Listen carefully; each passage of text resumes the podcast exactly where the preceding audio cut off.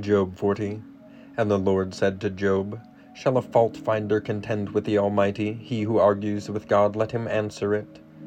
Job promises silence. Then Job answered the Lord and said, Behold, I am of small account. What shall I answer you? I lay my hand on my mouth. I have spoken once, and I will not answer. Twice, but I will proceed no further. The Lord challenges Job. Then the Lord answered Job out of the whirlwind and said, Dress for action like a man. I will question you, and you make it known to me. Will you even put me in the wrong? Will you condemn me that you may be in the right? Have you an arm like God, and can you thunder with a voice like his? Adorn yourself with majesty and dignity, clothe yourself with glory and splendor.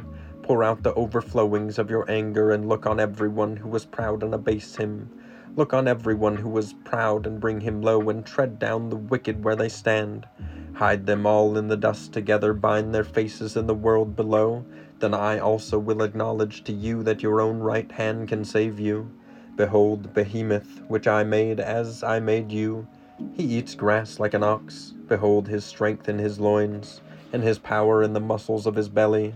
He makes his tail stiff like a cedar. The sinews of his thighs are knit together. His bones are tubes of bronze, his limbs like bars of iron. He is the first of the works of God. Let him who made him bring near his sword. For the mountains yield food for him, where all the wild beasts play. Under the lotus plants he lies, in the shelter of the reeds and in the marsh. For his shade the lotus trees cover him, the willows of the brook surround him. Behold, if the river is turbulent, he is not frightened. He is confident, though Jordan rushes against his mouth. Can one take him by his eyes, or pierce his nose with a snare?